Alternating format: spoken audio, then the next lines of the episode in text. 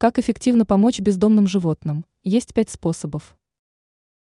Многие из нас подкармливают животных на улице, но есть и другие способы помочь питомцу. Мы не говорим о том, что вам нужно забирать домой каждую кошку с улицы. Оказывается, обыкновенное подкармливание является лишь иллюзией помощи. Давайте посмотрим, как увеличить эффективность помощи бездомным животным. Как поступать с бездомными животными?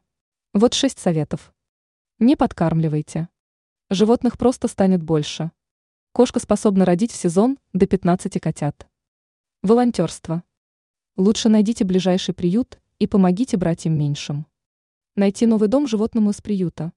Это будет лучшим решением для кошки или собаки. Поддержка программ стерилизации. Они принимают пожертвования. Рассказывать о волонтерстве.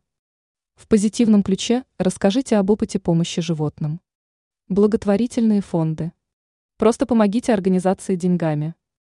Ранее мы рассказывали о том, можно ли смешивать кошачью еду.